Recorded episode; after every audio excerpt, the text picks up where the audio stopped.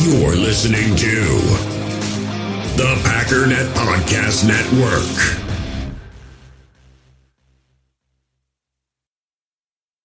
Think you know the Brooks Ghost? Think again. Introducing the all new, better than ever Ghost 16. Now with nitrogen infused cushioning for lightweight, supreme softness that feels good every step, every street, every single day. So go ahead, take your daily joyride in the all new nitrogen infused Ghost 16. It'll turn your everyday miles into everyday endorphins. Let's run there. Head to brooksrunning.com to learn more.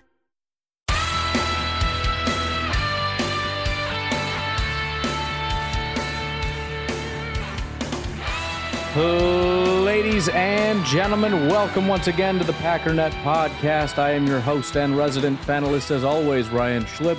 Check us out online, packernet.com. Find me on Twitter, pack underscore daddy.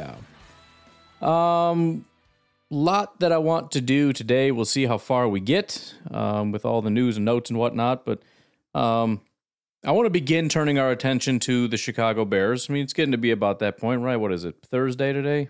I think we've gone long enough. I've been polite enough. We can at least start to look into it. And if you if you listen to the uh, Packernet After Dark from two days ago, I started in on them. I have no idea what last night was like because I have not recorded that yet. If you can figure out how that works. Also, I believe it just got done downloading, so you should have access. Let me just try to upload it now just to make sure. Right, so at the very least, it looks like it's going to work on Substack. We'll see how it goes. I, I got to work on that later. Uh, that took a long time. Anyways, I watched all his snaps. I was content with it. Nothing changed from what I said yesterday. Um, let's start with Matt LaFleur's press conference. He talked about the rookies, pretty generic. Um, really liked what he saw, but obviously they got some stuff to work on. Obviously, makes sense. Um, probably the biggest news is the injury news. Let me just find the tweet here. I saved it because that just kind of summarizes it pretty well. Because obviously they ask like one at a time, and the information slowly trickles out. But I want to see if I can find um, the big thing here. I can't. Well, Tom Silverstein says only player not practicing for the Packers today is guard John Runyan with a concussion. He was working out on the side. Bakhtiari, Lazard, uh, Q, Walker, Quay Walker, and Nixon all working in pads. So everybody's looking pretty good. Somebody else mentioned who was limited and who's not. That might even just be there. Might oh, there is an injury report right here. Bada boom. Did not practice John Runyan. Limited is Lazard, Elgton Jenkins, Jake, uh, excuse me, David Bakhtiari. Full participation was Jake Hanson, Keisean Nixon, Quay Walker. So Quay's full go, which is phenomenal news. Because I genuinely think, even with his somewhat, we'll call it shaky start, which is to say um, he didn't do as well as he could have, I just think the defense is heads and tails better with him on the field. Just when you look at the linebackers, he's so much more physical. He's so much quicker. And, um, you know, no offense to Krys Barnes, hope he gets healthy and back soon, but you watch him and especially McDuffie and those those offensive linemen get to the next level and just push those guys clean out of the way. Which, you know, that's that's pretty standard, but uh, Quay is just kind of a different animal. So I'm very excited to hear that. Uh, Bears injury report, by the way. Velus Jones is limited. Riley Reiff is limited. Otherwise, everybody's good to go. I don't know the status on any of those guys. I know, I, I believe Velus was out last week, and they're very excited about getting him back. I am actually somewhat nervous about Velus, not necessarily as a wide receiver, um, but as a kick returner, makes me a little bit nervous. I mean, that was his whole thing. And as stupid as that is to invest your first offensive pick into a over the hill kick returner, um, Oh, we'll see. I talk trash. He's going to end up getting 400 yards against our defense, and then I'm going to look like an idiot. So, anyways, uh, we'll see how that goes. Matt LaFleur says nobody in the Packers locker room lost confidence in Christian Watson after his big drop. He says uh, the way the rookie wide receiver responded throughout the game, not letting the mistakes weigh him down, showed something. And and again, he was out there for a long time, so he he got a lot of experience, even if the ball didn't go his way. Uh, there's a lot of tape on both of the rookies. Um, so that'll be good for them to be able to go back, you know, get get that to the wide receivers coach and go over some of the some of the nuances and details of that stuff. Uh, Lafleur said he thought that guard Zach Tom did a nice job filling in for left guard John Runyan. Mentioned the one pressure he gave up, but said otherwise he was physical and held up well. And I think that's what PFF said was one pressure. I'm quite positive. So relatively on the same page. And I am just going to put my phone on vibrate because I'm getting blown up. But hopefully I hear that and don't get in trouble for not checking my phone. Um, kind of an elaboration. said Tom got beat bad on one play, but otherwise held his own. He said, quote, you can tell the moment isn't too big for him. When asked if Zach Tom could legitimately be a candidate to start this week, he says, I think that's something we're going to look at game to game. Um, Alex Leatherwood, by the way, who is the Chicago Bears offensive lineman, just recently they picked him up from the Raiders, sort of an early first round pick that kind of busted out that they're giving him a shot. Anyways, he's on uh, NFI list, non football injury list, so he's out at least four weeks. Asking about Aaron Rodgers and his uh, cooperation with the rookies and whatnot, um, says, quote, He's done a great job demanding the urgency of the young guys, yet put his arm around them at the same time because we know there's going to be a learning curve. You can't expect it otherwise. And that was kind of the big thing that I was saying that I hope is happening on the sideline because I don't know. I've never seen it. Um, I've never seen the camera pan over to Aaron Rodgers on the sideline talking to the wide receivers, but it's not like we're staring at him all day. It could take three, four, five seconds, just go over, pat him on the knee, and just say, it's, you know, pick it up, we'll get him next time, and goes back to his spot. But that's important. Uh, Lucas Patrick is going to be the Bears' honorary captain this week, obviously facing his old teammates, so that's kind of funny. Kind of an interesting thing here uh, via Ryan Wood. It says Matt LaFleur says having only two running backs on the 53 affects how much he can play Aaron Jones and A.J. Dillon together. Quote, I think we're mindful. I wouldn't say we're limited, but you don't want to wear them out. That kind of makes sense. I mean, you know, not entirely, but I think without having a backup, you're a little bit scared of wearing out or possibly injuring somebody. But if, if that's the case, considering how important it is that we get those guys lots of touches, bring up a running back. I'm sorry, man. I love Caleb Jones. I'm excited about the guy. Bring up a running back. Okay, so we don't have to worry about this. The only other slightly interesting bit of news is that uh, we're continuing that uh, shuffling of the bottom of the roster thing. Mike Brown was just signed to our practice squad um, he was a 2022 undrafted free agent for the Minnesota Vikings. If we're planning on getting intel, we uh, picked the wrong guy at the wrong time, but you know, it's something. Joke. I know it's not an intel thing. Uh, Mike Brown through the preseason, he obviously played quite a bit 107 snaps, had a 47 overall grade, 52 run defense, 63 tackling, 50.8 coverage. So, not super spectacular as far as the grades go. Um, seven tackles, four assists, two missed tackles, 15.4% miss rate had two stops. Um, as far as coverage, eight targets, five receptions for 78 yards. He did have a pass breakup, which is cool. It's kind of hard to get those. Um, special teams is obviously the reason that we got him, though, and he actually did quite well. Um, I should check what he did in college, but 34 snaps he played on special teams. He ended up with a 67.8 overall grade, which is not bad. Um, he's had two tackles in three games, no missed tackles. Again, 6'1, 218. He's he's pretty pretty big dude. Again, the prototypical safety that I've seen is 6'1", 201 pounds. That seems to be the magic number. So 218 pushing 220, that's a big guy. So uh, undrafted free agent out of Miami, Ohio. Let me look at college real quick. Strangely, he was really good early on and then kind of floundered a bit. He had nine tackles, three assists, and one missed tackle, 701 special team snaps. This dude played a lot of special teams.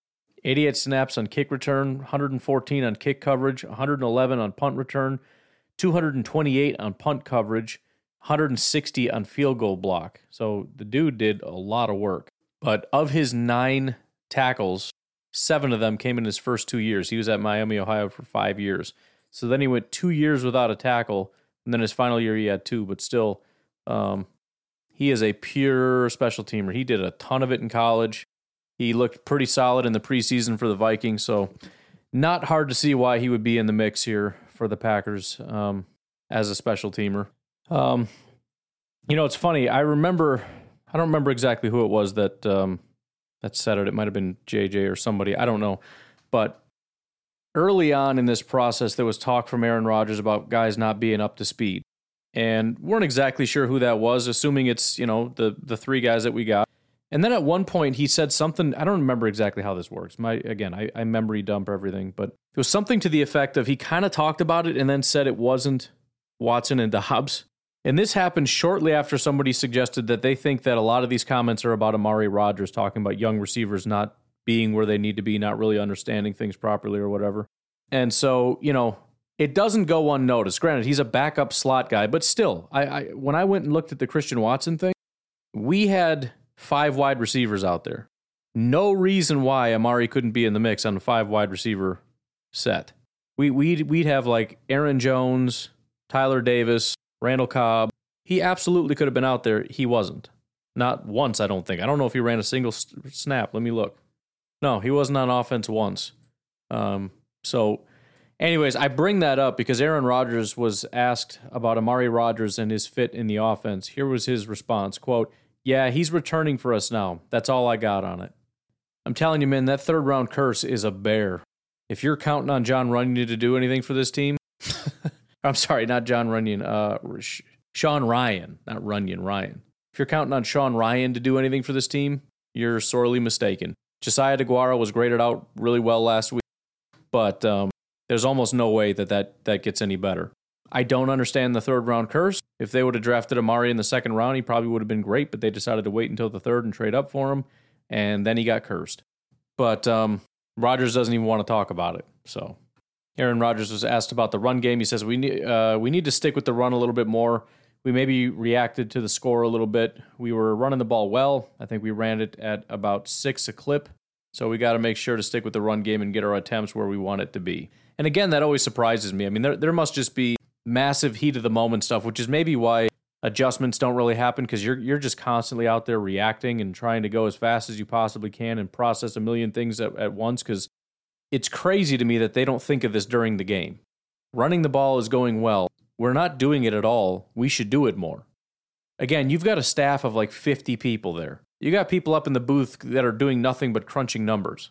So I don't know how I don't know. I mean, I, again, I'm, I'm I'm not even blaming because I know this happens to a lot of teams, but I, I just I'm just astounded, I guess, at at the inability, I guess, to notice it in game and make an adjustment in game. And by adjustment, I just mean start calling run plays.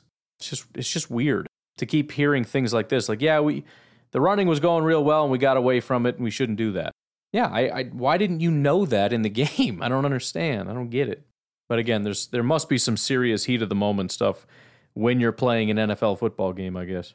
Another note on Elgton Jenkins, he did have two designations. It was uh, pec and knee, pectoral muscle and knee.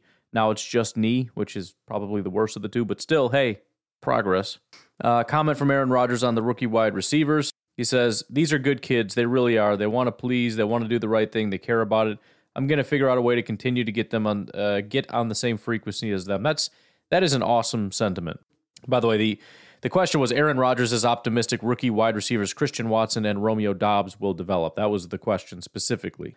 So the point is, obviously they they've made some mistakes and there's some nuance there that they're not getting, but I think Rodgers knows the talent is there for sure. I think he knows that for sure, and he also likes them as people. He likes their approach. He knows they're trying hard, and um, I think they're just on the same wavelength as far as having earned Rodgers' respect. There's there's no issue there. It's just a matter of we've got to find ways to utilize your strengths and get you up to speed as quickly as possible, and that's awesome. And again, I don't know, but I get a very strong feeling that that's not necessarily the case with Amari. I think that there is maybe not that level of respect from Aaron Rodgers toward Amari. And um, I, I would have to assume, and again, this is multiple layers of assuming, but I would have to assume that has something to do with a his his preparation, his lack of getting up to speed. You know, for example, Christian Watson and Romeo Christian Watson outsnapping pretty much the whole team as a rookie, having had no training camp snaps. And, and I get it, right? He was a second round pick, which is super special compared to a third round pick. But what about Romeo Doubs, the fourth round pick? The fact that he's able to get on the same page and produce at a high level quicker than Amari, who's been here since last year. I think Rodgers just has a general frustration, or it's not even frustration. You know, you know that it's not really a saying, but you know, people will say things like, uh, "I don't mind when he yells at me because it means he still cares." It's when he stops yelling that you worry. I think I feel like that's where Rodgers is with him. He's kind of just like, you know what, we're moving on. If you figure it out, come catch up with us. But I'm not going to sit here and, and, baby this situation anymore. I mean, I, again, I don't know, and I'm, I'm, it's entirely speculation. But you tell me why a second year wide receiver can't get on the field, and it's not because well he's a backup to Cobb and you only have one slot guy. Again, I've told you that's not true. I went back and watched all the Christian Watson stuff, and they were, first of all, a heavy rotation. heavy rotation of wide receivers. He could have slipped in anywhere, and and multiple four and five wide receiver sets where he could have been a slot guy. They also could have put him in the backfield. They could have done a lot of things. I mean, they, you can spell Randall Cobb for crying out loud for a couple plays. Not once did they do that. Not once. Oh boy, and we got some audio. Um, I'm gonna play this. As you can tell, these things are coming in as I'm recording. That's kind of why I'm just kind of sitting around waiting for more because these things are coming in. Um, and I don't want to do this last. So, anyways, here is the audio of the question and the answer from Aaron Rodgers. And you got to kind of see the video a little bit. Um, but it, it still comes through on the audio. Aaron, what's your outlook on Amari Rodgers and where he fits on this offense? Because last year he was pretty non-existent, and then last week he didn't he didn't get out there for an offensive snap. Yeah, he's returning for us right now. That's all I got on it. And if you notice, the question was, what is your outlook on Amari Rodgers? He hasn't really done much recently. And he takes a long drink of water and just kind of sits there and says, yeah, he's returning for us. And then uh, just kind of, you know, grits his teeth and shrugs his shoulders and says, that's all I got. I mean, it just feels like there's there's palpable frustration. And Rodgers, it's kind of funny when Rodgers talks. He he he approaches things like a coach. You know, it almost feels like his answer is, "Yeah, I we've got him returning right now." You know what I mean? That he is on the same page as the coaches for all the same reasons. He's not ready. And and again, I, I don't think it's a talent thing. Maybe it is, but I doubt it. I don't think it's a matter of he really knows what he's doing out there. He just sucks at football.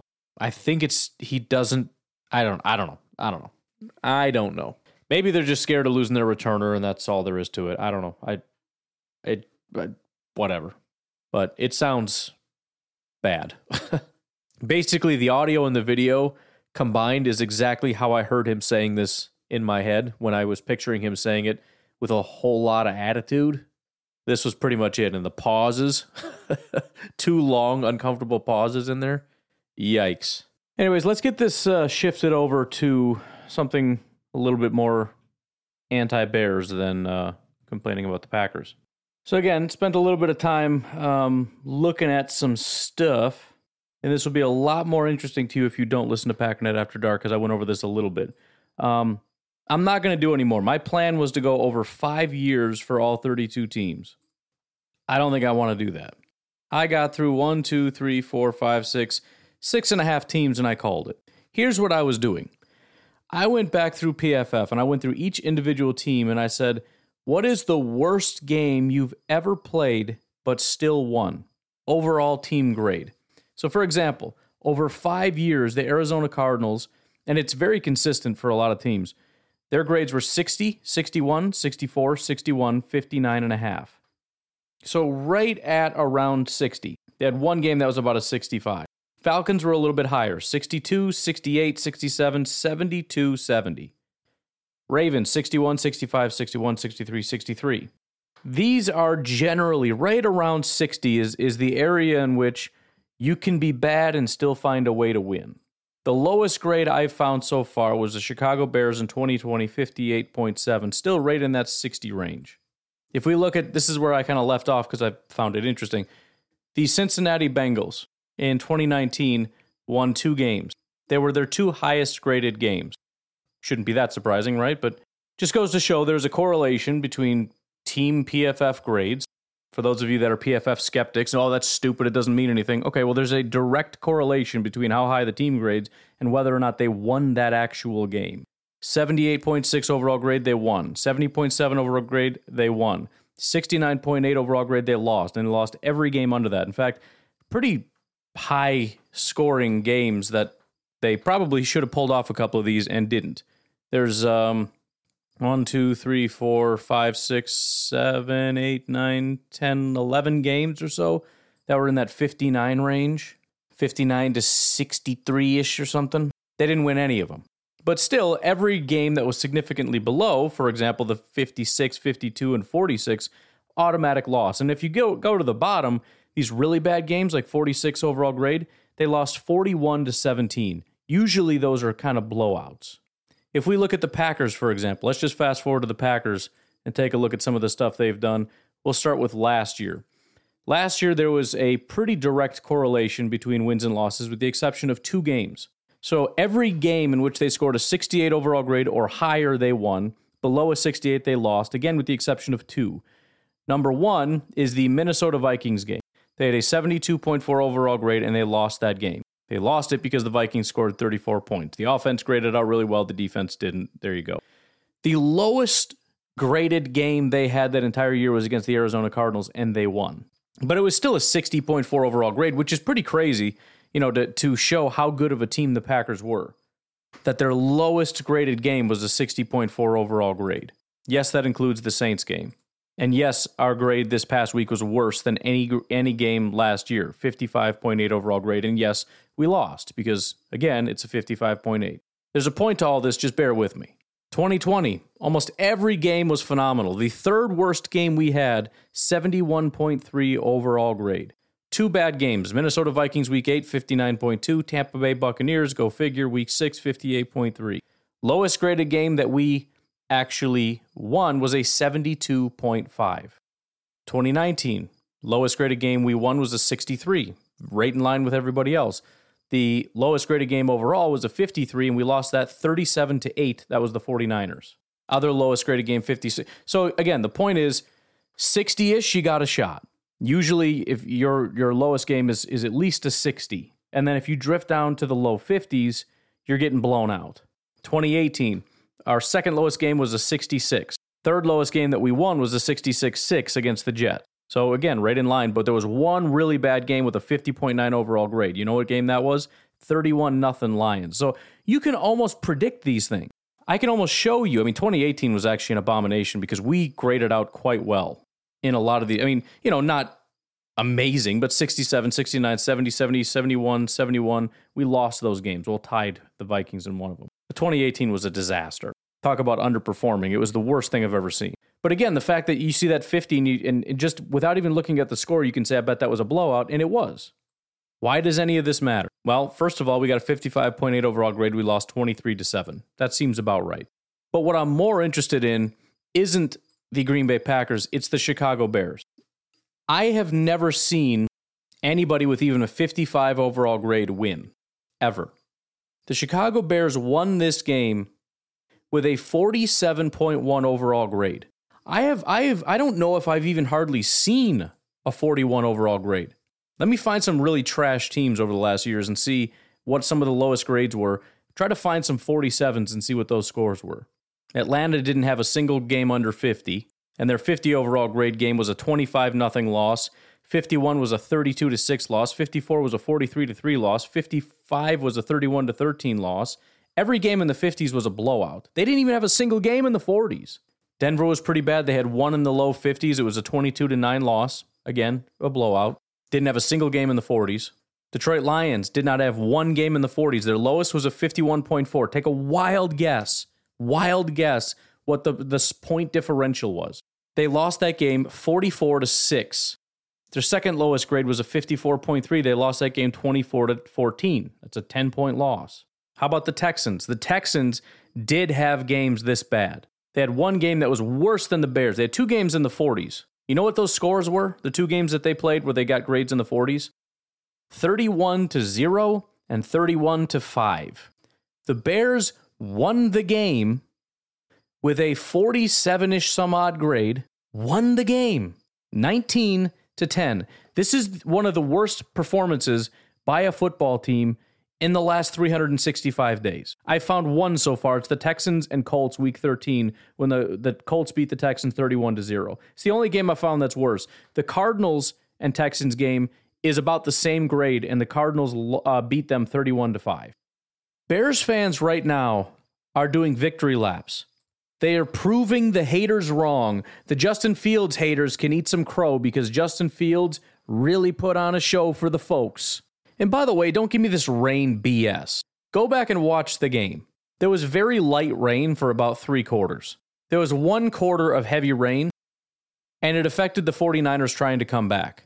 And by the way, the 49ers played in that same rain. And by the way, this isn't the only time rain has ever interjected itself into a football game.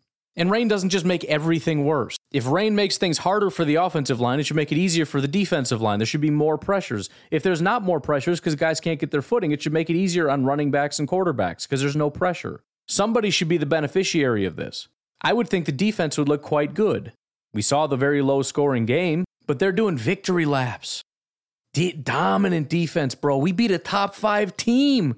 You don't understand. The 49ers are the team that went to the NFC Championship game last year. Exact same team, no difference whatsoever. There wasn't a different quarterback or anything. Same exact team that knocked the Packers out of the playoffs and went to the NFC Championship game. They got a top five defense, bro. They literally didn't have a top five defense even last year, but that's what they're going around saying. They have a top five defense, elite football team. By the way, Trey Lance, super good quarterback. I don't know what everybody's talking about. Bears fans going to bat for Trey Lance is just hilarious. There's this sort of kinship between Justin Fields and Trey Lance, and Bears fans and 49ers fans banding together to prove the world wrong that both of these guys are great quarterbacks, which, by the way, we're going to get to that. Well, I guess we already talked about that, but don't need to pile on too much more on that. But they really believe they beat a Goliath. That's what they believe. Again, I'm not going through every single game. I've decided against it. If somebody else wants to go do that work, go for it. But that is potentially the worst overall performance, the worst graded team via PFF in history to actually win the game. One of the lowest graded team games in history, period. Again, I found one last year so far. Oh, the Jaguars had one too. They had one game lower, 43 uh, overall grade. You want to know what the score was in that game? 37 to 7. The bottom line is if the Chicago Bears had played even a halfway competent and prepared football team, you'd be looking at a complete blowout.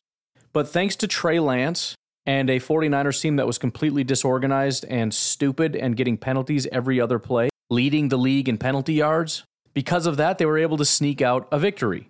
They scored 19 points. Seven of it was on a completely blown play, wide open player, which, by the way, they're going to try to convince you that he got wide open because of what kind of magic juju Justin Fields and the wide receiver did. They faked, uh, they faked out the entire defense and forced the defense to evacuate the right side of the field through trickery and eye movement. it's so stupid. But, anyways, for those that refuse to acknowledge it, they're, they're looking at it go, that's stupid. Um, PFF is is ridiculous. First of all, there's already a problem. We're, we're, we're gonna we'll go beyond the grades, but there's already a problem with the idea that PFF is stupid. So this should be this entire dialogue should be disregarded, and it's the simple fact that there is correlation. If the grades are useless, it would be random. You would not see what I'm looking at, which is when you sort by grades. The higher the grades, the more the wins. The lower the grades, the more the losses. And the the higher the grades, the bigger the wins. The lower the grades, the bigger the losses. So to say that PFF grades don't mean anything would imply that it should be random, and there should, there's absolutely no correlation whatsoever between their grades and actual real life performance because they do such a bad job of evaluation. But that's not the case. I can almost look at a grade and tell you, first of all, whether they won or lost, not necessarily in the 60 70 range, because that's kind of 50 50. I, I, take a shot at it and probably get right more than, more than not. But if you start talking 80s and 90s, or 50s and 40s, I've got like a 99% chance of getting that right. Call it 95 if you want. So that's already a major hurdle for you to get over. How do you explain such a high rate of correlation? But all right, I'll concede it. After the break, we're going to come back and actually look at what the Chicago Bears did. Actually look at their production so that we can see whether or not they deserve that grade or if they deserve the win because it can't be both. If you earned that garbage of a grade, you did not earn a victory. You should have lost. In fact, you should have lost big. And having watched that game, I'm fairly confident in saying that team should not have won anything. But we'll we'll let it speak for itself. Uh, Patreon.com forward slash pack underscore daddy. I was trying to get the video over on Patreon, but then I realized I have to put it on YouTube first, and YouTube will strike my account real hard. I got a um a hard strike and you get three of those and they will completely ban your account. So I cannot do that again. I forgot about that. I'll try to find another way, but I don't know. Um, Fertile Ground Ranch Discipleship Ministry would really love your support with that. You can find links to that pinned to the top of my Twitter as well as the Facebook group if you want to get more information about what it is exactly that they do there. Finally, pristineauction.com doing another giveaway. You got to hurry up though. You've got until uh, I believe Sunday because Monday they're going to be doing the drawing. So I, I guess if you get up real early and do it on Monday, that would be fine. But might as well just do it now. Please head over to pristineauction.com. It has to be a new account. Obviously, you're registering. That's the whole point. So go register with them. Get an email. Go over there, register. Um, click on the registration button. Scroll down. You'll find uh, the registration code. Put in Favre, F A V R E. That'll let them know that it's the Packernet podcast that sent you over. I know I didn't. I didn't pick Favre. I know the guy's in trouble right now. That wasn't my thing. That was their decision. Anyways, get registered, and they're going to give uh, one lucky winner a signed Super Bowl trophy. It's a replica signed by Jordy Nelson. We'll take a break. We'll be right back.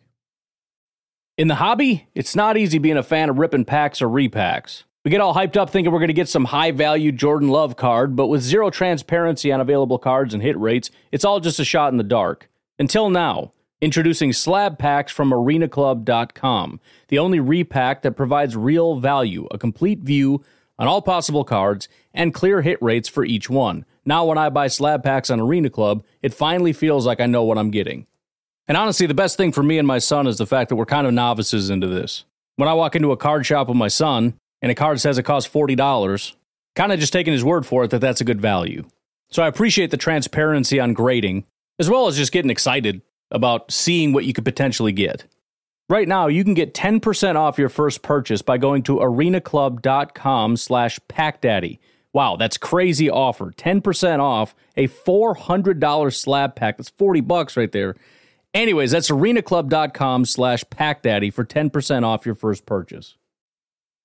We all have smartphones, and we all know they're pretty amazing, but they also can be amazingly distracting, especially when we're around other people. So, US Cellular wants us to reset our relationship with our phones by putting down our phones for five. That's right, a company that sells phones wants us to put down our phones. And to see what we find, learn more at uscellular.com forward slash built for us. Hey, it's Kaley Cuoco for Priceline. Ready to go to your happy place for a happy price? Well, why didn't you say so? Just download the Priceline app right now and save up to 60% on hotels. So, whether it's Cousin Kevin's Kazoo concert in Kansas City, go Kevin, or Becky's Bachelorette Bash in Bermuda, you never have to miss a trip ever again. So, download the Priceline app today. Your savings are waiting.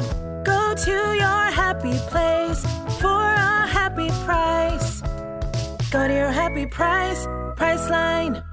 Mother's Day is around the corner. Find the perfect gift for the mom in your life with a stunning piece of jewelry from Blue Nile. From timeless pearls to dazzling gemstones, Blue Nile has something she'll adore. Need it fast? Most items can ship overnight. Plus, enjoy guaranteed free shipping and returns. Don't miss our special Mother's Day deals. Save big on the season's most beautiful trends. For a limited time, get up to 50% off by going to Blue Nile.com.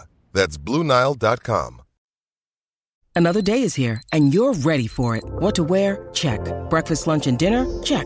Planning for what's next and how to save for it? That's where Bank of America can help.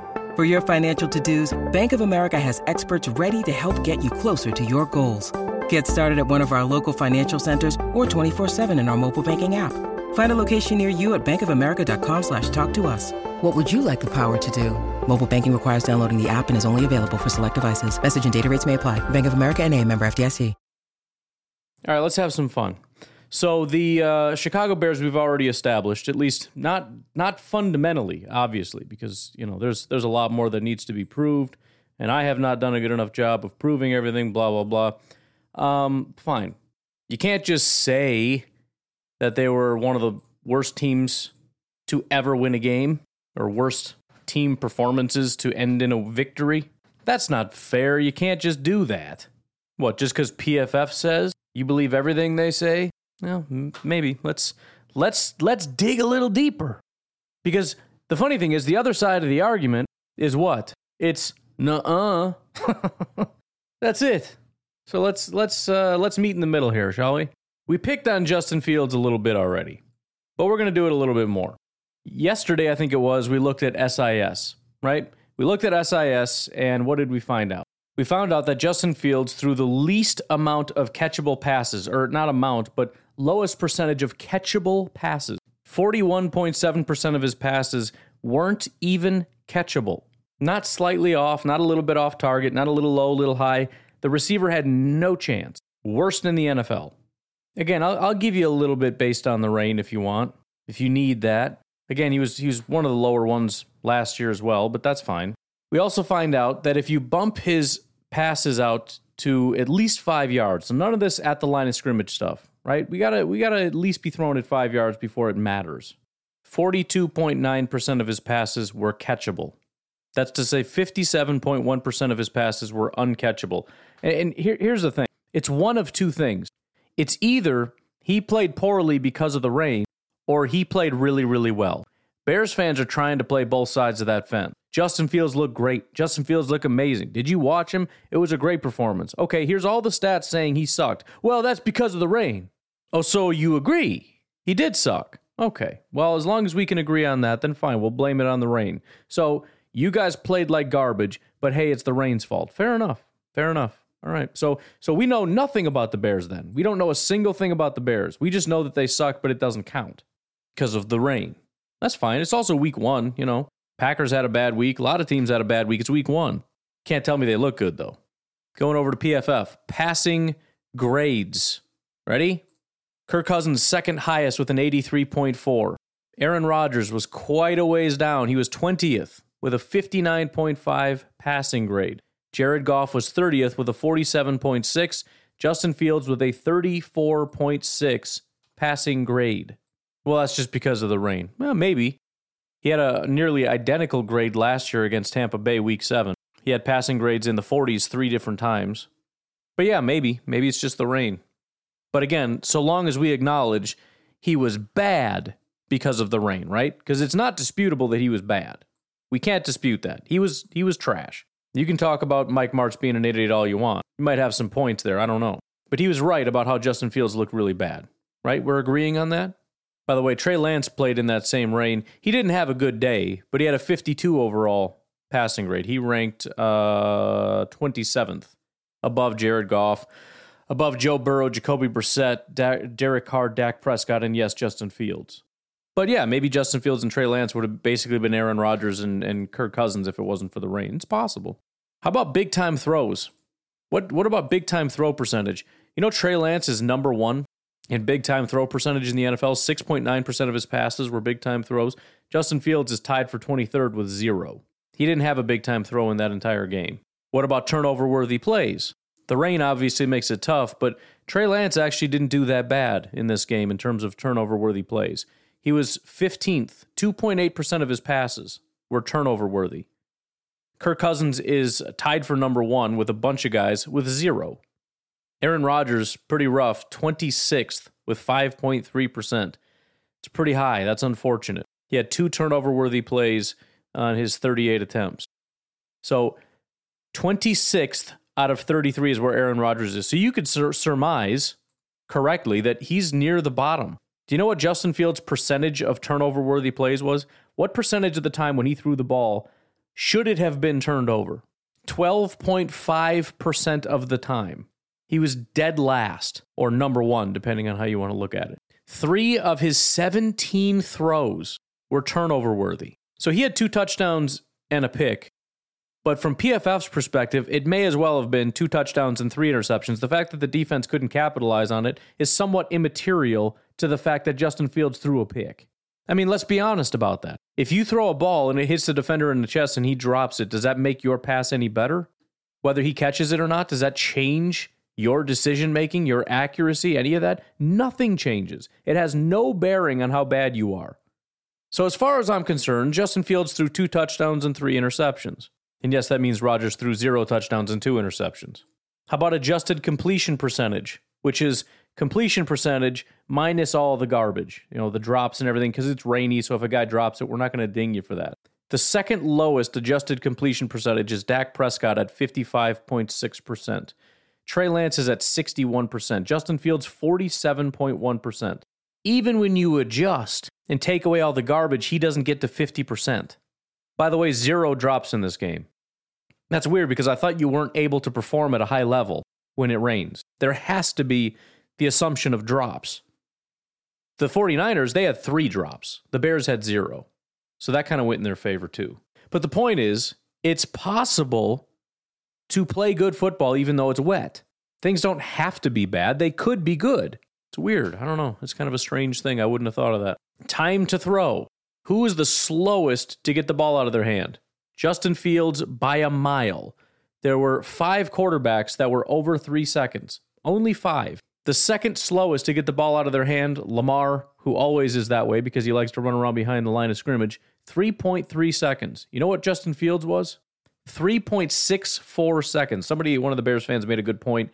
It should be, you know, when you're standing in the pocket, how long does it get out of your hand? Because scrambling, kind of whatever. That's fair. I wish SIS had time to throw because they do have scrambling and stuff in here, but they don't have time to throw, so I can't do that. But all right, that's enough of Justin Fields. It's not fair. It was raining. Let's look at the wide receivers for a second. It's another area where they proved the haters wrong because there were two wide receivers that got touchdowns in this game. Proved all the haters wrong. There were only two wide receivers when you filter out guys that didn't play enough snaps.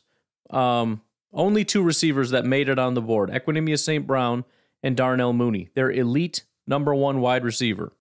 Equanimeous St. Brown ranked 54th. Darnell Mooney, out of 88 receivers, ranked 81st.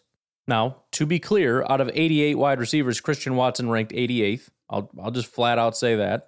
I'm not worried about it because I saw that dude run wide open. Yeah, 29 drop grade, that sucks. That's going to hurt. He didn't really get a lot of other opportunities outside of that. That's fine. It'll change. Not worried about it.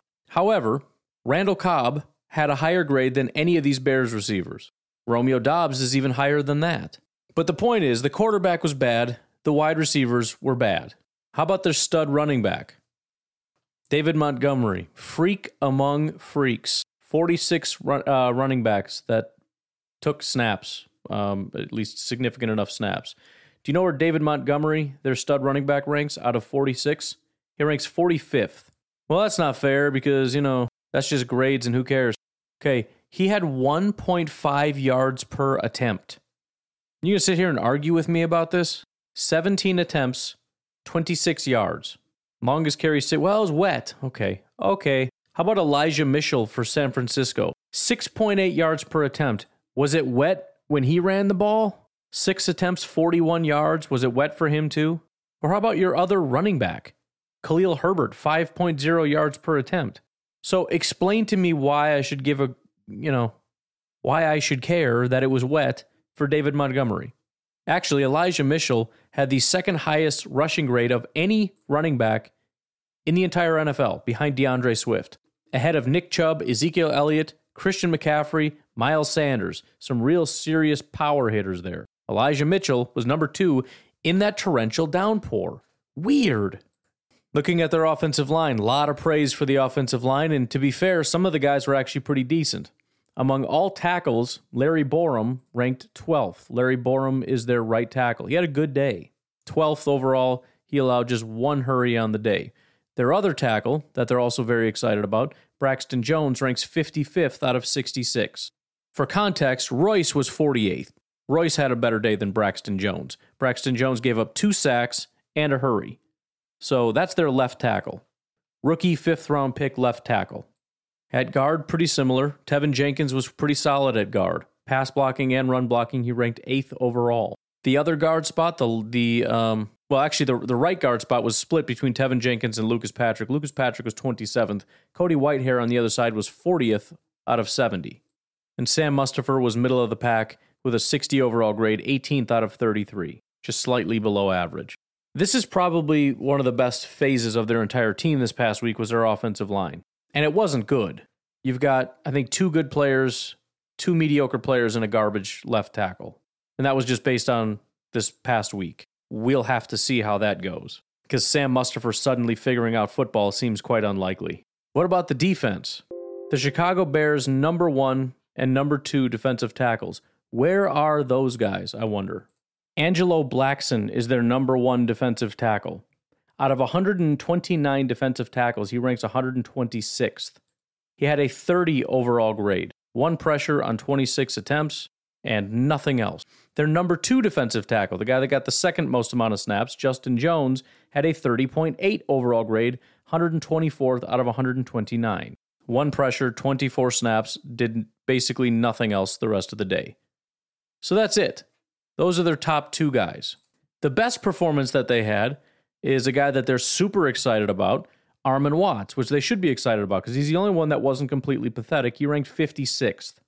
Off the edge, pass rusher number one, Robert Quinn, out of 105 pass rushers, ranked 96th.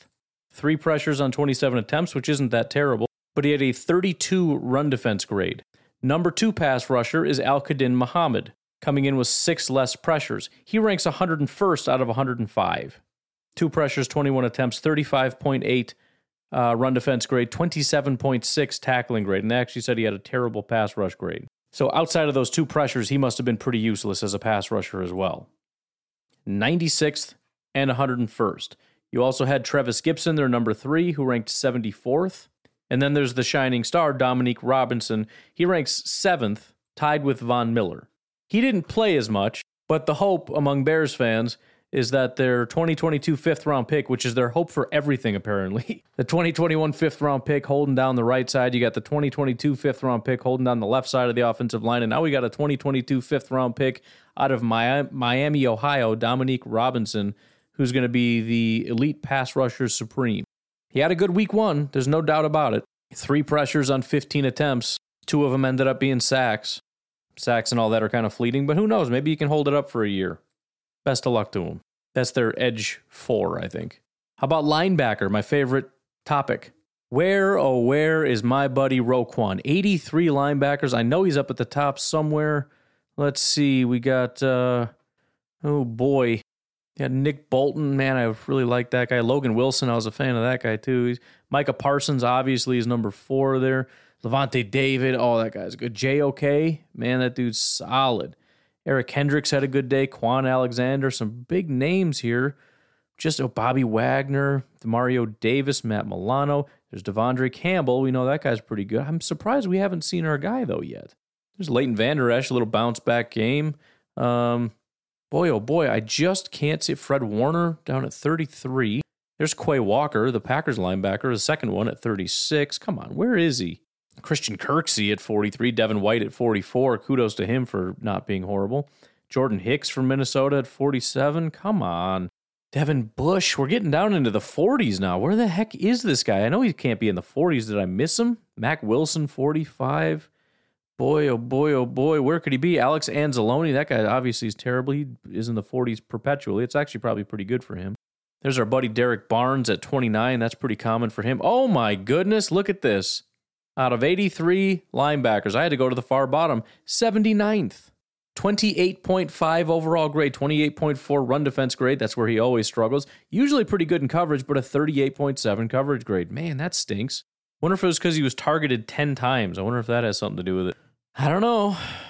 So look, the, the Eddie Jackson graded out pretty well, and Jaylon Johnson graded out pretty well at the corner and safety spots. Kudos here is the overall point, though. The Bears played like garbage. Not everybody. The uh, what right tackle held it down. The right guard held it down. Khalil Herbert is pretty good. The rookie fifth round pass rusher had a good day on his limited snaps, and Jaylon Johnson and uh, the safety that hasn't had a good year since uh, 2018. That's it. You had you had like four good players in the entire game. Now I know some of these guys are going to have bounce back games. I get it. But here's here's the thing. We didn't learn that everything we thought about the Bears was wrong. Everything we thought about the Bears is is worse than we thought. The offensive line did better than I expected. That's true. Justin Fields was worse than I thought he would be. The wide receivers are worse than I thought they would be. Montgomery is infinitely worse than I, I he's worse than I know he is.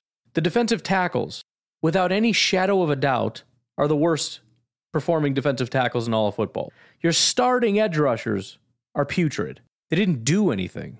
Roquan continues to suck, at least in run defense, which I'm fine with because hopefully we learn to run the ball more against a horrific group of defensive tackles, edge rushers, linebackers. I get that you won, and I get that the 49ers went to the Super Bowl. I understand all that. And by the way, congratulations and thanks for doing us a favor. Because if we don't have to see the 49ers in the playoffs, in part because of what you just did, that's fantastic. Thank you for that. But I need you to understand that the Bears are not a good football team. It was it was a real special moment. The way you guys slid in, in water, that was special. You had your GM come down to the field and high five everybody. He's got that awesome swagger, the way he walks and stuff. It's so great. It felt good. It's almost like the Bears are kind of starting to try to take on what the Lions are doing. You know, there's just, it's not a good football team, but there's a special energy there. If only they could just have some talent, you know? Man, it would be a special team. They've got everything they need except football players. Boy, oh boy, is it is it feel good though. They rally around their quarterback. They love the coaching staff, the GM. Everything's just so cohesive. If they could, they'd all just buy a plot of land and live in a commune together, you know? And just just spread love to each other in a, you know, totally normal kind of way. Just as as really good friends and, and more like family, because that's what they are. They're a family. They're a family that sucks at football. And that's okay. The Lions are a family that suck at football, but they make some good TV and they're a feel good story. Well, not really because you have to win for it to be a feel good story, but they're they're a feel good story up until the game. Then when the when the game happens, it doesn't feel as good, but you know, it just it's just it just feels right. It's beautiful. You know, last year we got to see Justin Fields without a shirt on and um, he had a six pack, maybe even an eight pack, and he got like a million followers on Instagram. And that's how you knew there was something special with him. But this year, the way they slid in water, you know there's something special with the team. You know what I mean? And and and we saw the the GM the way he walks, you knew he's a good GM. So the GM's got swagger, so he's going to be good. Justin Fields has a six pack, so he's going to be good. And then you saw these boys slide in water, and man, you knew the Bears are going to be a good team. There's nothing left everything is accounted for. I was buying into that Lions hype, you know, once we heard the coach talk about biting kneecaps. And then when you see him give these these passionate speeches where he cries in front of grown men about how much he loves them and everything, it just you just you you believe in him. And you hear Jamal and, and the passion that they have for each other. But I don't know if it if it can quite match the passion of sliding in water. That's a, that's a that's another level of of passion, of grit, you know? Bad football teams don't do that. They might walk through it. They probably walk around it, but they may walk through it. Maybe, at most, you'll see a little splash in a puddle. Never. And did you see Justin Fields flex? He like did a slide and then jumped up and was like, ah, six pack, you know? Listen, the very obvious point is that the hype is silly. Did you watch the game?